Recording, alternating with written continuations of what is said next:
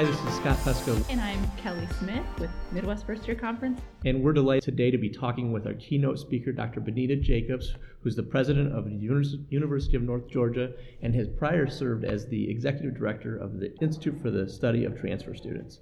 And so you gave a great talk this morning, Bonita, on all things transfer students and some of the challenges they're facing. Uh, we would just like to see if our, you know, can share with our listeners some more about kind of the experience that some transfer students, some of the issues they might face. So I know one of the questions that I had after kind of listening to your talk a little bit was we talked about the, tr- how important it is for advising for transfer students and how uh, essential that is because their their experience may be different in so many ways from new students. Could you elaborate on what some of those differences are?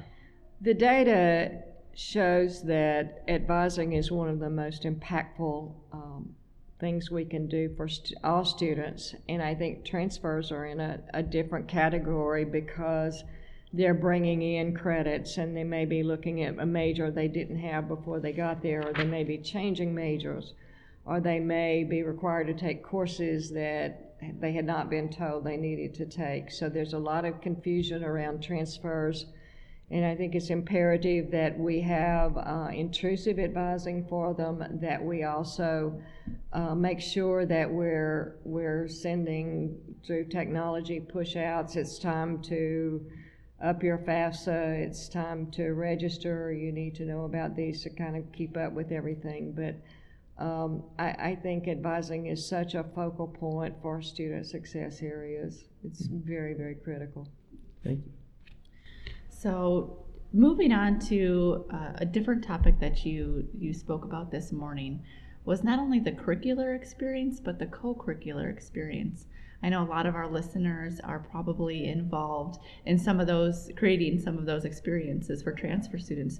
What are some of the issues they might face and what are some recommendations for practice you might give to give to us? It all starts with new student orientation, and uh, the quickest, most efficient way to change the culture of a campus is through new student orientation because people are there to learn and to hear about the campus.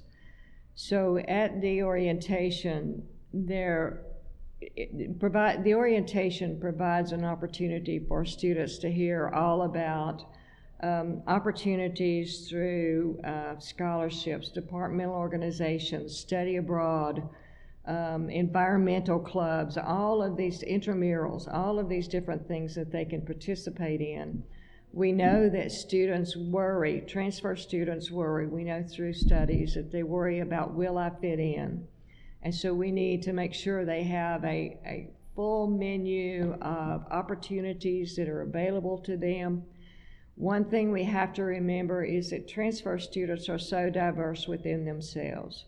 Our beginning freshman students tend to be uh, more homogeneous, whereas transfers, you have some who have, have raised children and they're coming back to college, or maybe they're, they're veterans coming back, or they're changing, finishing school, and been out for a long time. Some are parents, some are working, uh, some are full time. They're just very, very diverse.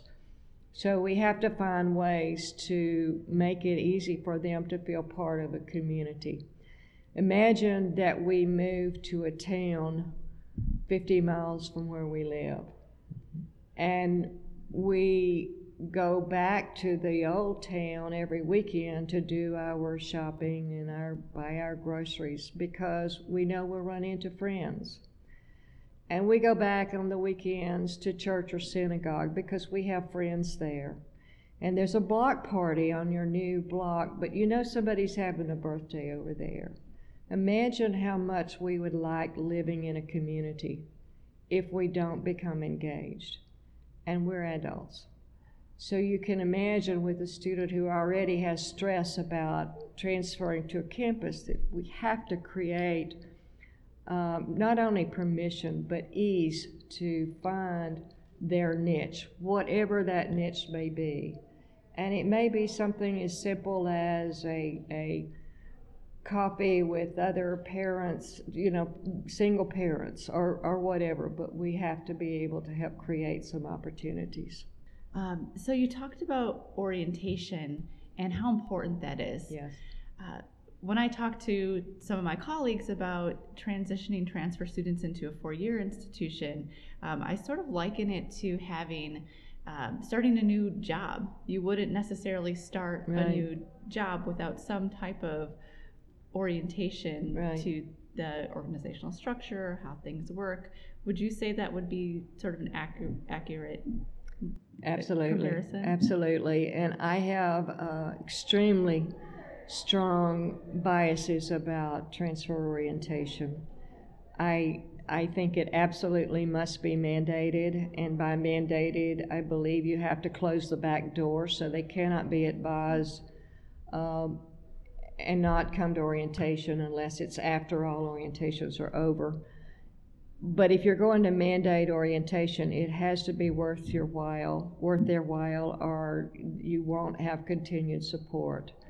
One of the best things you can do is to have a, one of the things that I found worked really well is to have a luncheon. You give them a sub sandwich, but you have faculty at the table with them.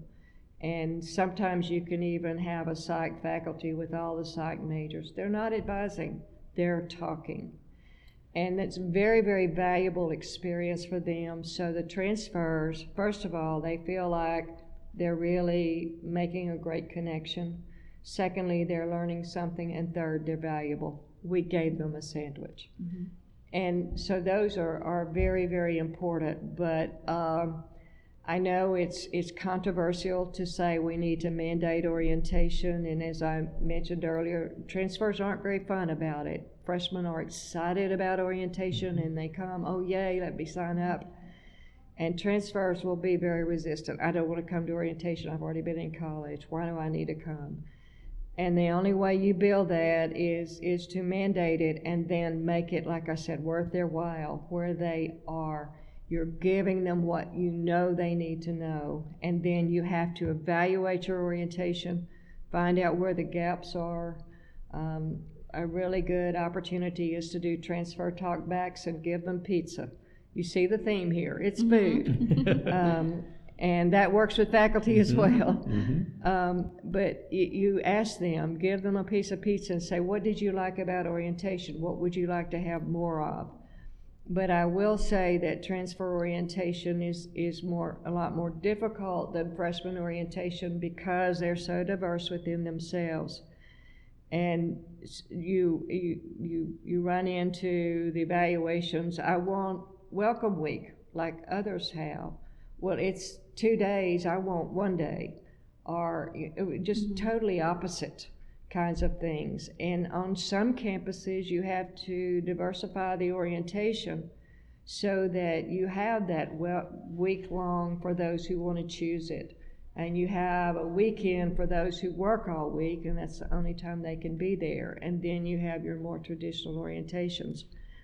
But I think it, it needs a lot of uh, uh, attention to the population you have and what their needs are. And they absolutely have to feel valued by the time they leave. I'm curious about your perspective on uh, first year experience seminar courses for um, transfer students. Can you talk Yeah, a little bit about yeah.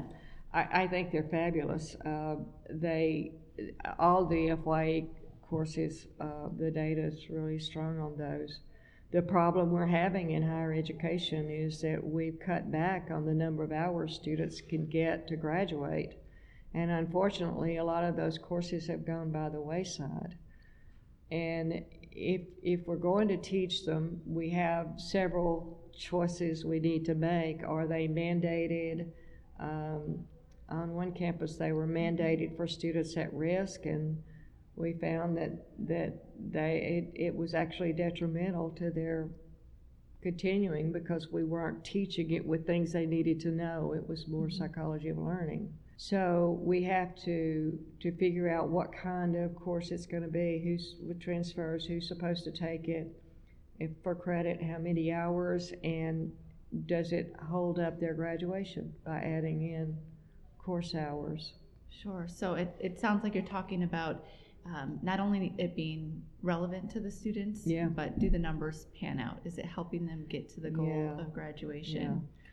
If I had my way, I would require every student to have a transition course, transition year, first year, but it's, it's harder and harder with the, with the way things are set up now for everything they have to take and graduate on time.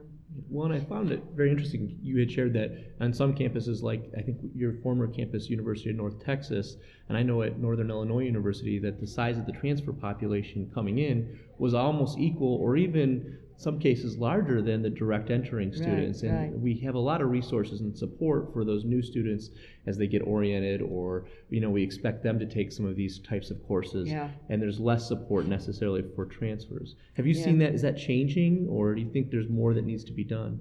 I, I, both. I, I, there's a lot more emphasis on transfer now because people have realized that we need them. They're our bread and butter and they're important. Uh, before it was, okay, you're just glad you're here, see you later. Um, so I, yeah, we're, they're, they're, I think that people are paying more attention to them now than they used to, but we still need to do more because we haven't really focused on what their needs are. I really liked what you said in your presentation about considering are we really focusing on our first year transfers like we are our first year freshmen? What what are the differences there? So we can all ask ourselves, what are we doing for our Yeah. transfers? Are we making them feel like VIPs, like important people to our campus, not just not just the bread and butter Right. piece, but as as Yeah. people? Yeah.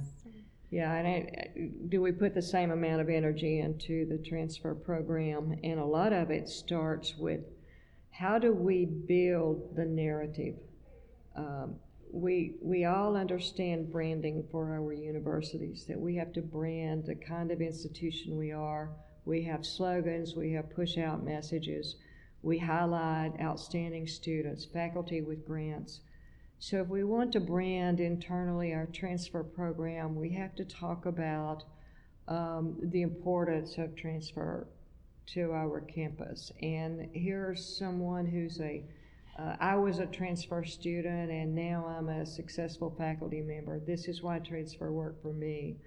Um, that some, even data about any tidbits, little bullet points about um, 10% of our transfer students are from out of state Mhm. or you know we whatever little trivia things that would be really interesting but then we have to we have to help um, help the campus understand that transfer students are not students who just students who could not get in in their second second class students they have to understand the diversity of transfer students and the number of needs they they have, and the backgrounds they have that are so different. And even those who didn't get in, they persevered now. They've, they've grown up a little, they filled some gaps and now they're here, same standards, they're going to graduate, they will be our alumni. So we just have to we have to get that message out to the transfer students, to other students, but to our campus community about the value and need for transfer students. I really appreciate you sharing that insight and having worked at the community college. You know, I think we always see that we're sending some of our very best students Yeah. moving on to the Yeah. four year, and I think that that myth's out there that these students are not maybe at the same caliber when it could be the furthest from the truth. These students Yeah. are um, some of, like I said, some of our top-notch students that are moving on and being able to transfer. Yeah. So. We have a strong Fulbright program, and this past year, past year we had uh, our first student from one of our campuses that's been traditionally all two year. We now have some some four year programs added, and the student started out in the two year, matriculated in the four, and won a Fulbright.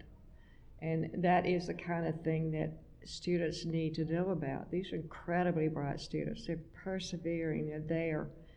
So we need to not forget about them when we're saying, hey, you've got this 3.9 grade point average and you've done this community service. Let's talk about a nationally competitive scholarship, be it a Gilman or Boren or a Rotary or Mhm. Jack Kent Cooke. And those are, those are important for the students. You also talked about honor societies, and that Yes. kind of leads into um, the discussion you were just talking about uh, having scholar offering scholarships to transfer students.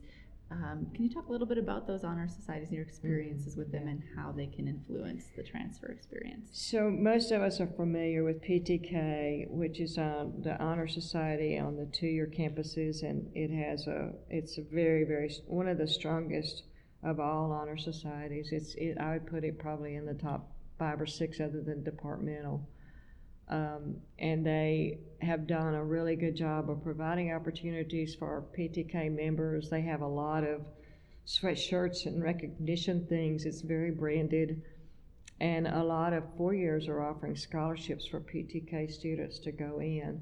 One that's not as well known is Tau Sigma, which is the honorary for students who are new transfers on the four year campus. They need to make, uh, I think the cutoff is 3.5 the first semester, and then they're invited to join Tau Sigma. When I was on another campus, I used to speak at the Tau Sigma induction, and it was one of the most moving events I did all year because you have such such a, a diverse group of transfer students. Some have had to put together money to get there. It was not a goal that was easily attained. And some of them messed around in high school and they couldn't have gotten in, and now they're in an honor society. We had parents coming in from out of state almost in tears at the success. It's such a mm-hmm. milestone. And even the students who were valedictorian and they go to a community college and you would expect them to then make Tau Sigma, it's still very meaningful. Mm-hmm. So I, I, think honor societies serve they serve a very important need, and, and I, I really really do support those. Um, and in in the issue of scholarships, uh, the more the better, and that's for every student. I am one of those presidents who loves fundraising, mm-hmm. and we uh, we have We've nearly doubled our endowment since I've been there. We've had we had 500% increase the first three years in scholarship fundraising, and it's only going up from there. But the reason is that it's not for me, and it's really not just for the university. It's more for the students. A lot of what what our donors are are most happy to do is to give for those. Transfer scholarships are becoming more and more popular among four years because they've realized that they simply need those students. And a small, even a vanity scholarship can make a lot of difference. And uh, so we, we, a thousand dollar scholarship for a year can make a difference too on whether somebody could be in school or not. There can be need based scholarships, of course, and merit based. So merit based for those PTK students and other high achievers, and um, then need based scholarships for those that are in high need. And then I just have one more question, and it kind of leads into what we were just talking about as well.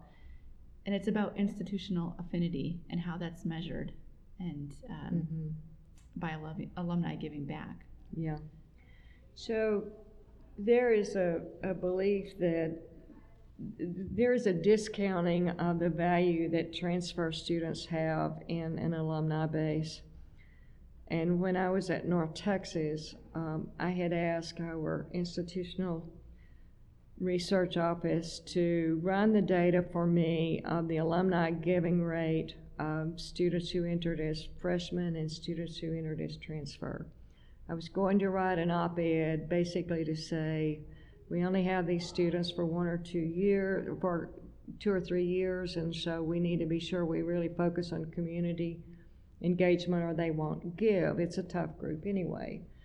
And as we studied the data, it came back stronger in the end that transfer students were slightly more likely to give than our students who entered as freshmen and graduated.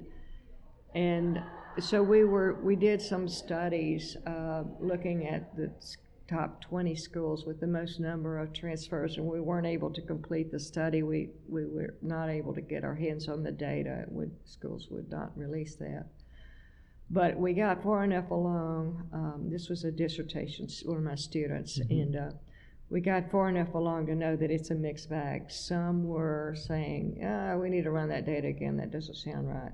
and it was. But others, no, they weren't matching. So it is a very interesting thing. The reason why this is important is upper administration cares about building your alumni donor base. Yeah. And if you can show that that matters and you highlight that as you're building your brand with with you know the the the alum who uh, came as a transfer and is now donating back here, it can be very powerful. Thank you very much for spending this time with us. Yes, thank you, Dr. Jacobs, for, for helping us move the conversation as what our theme for this whole conference this year was move it beyond the traditional first year experience. So we appreciate your thoughts and insights and being able to spend the day with us here today. It's been a, it's been a delight. Thank you so much.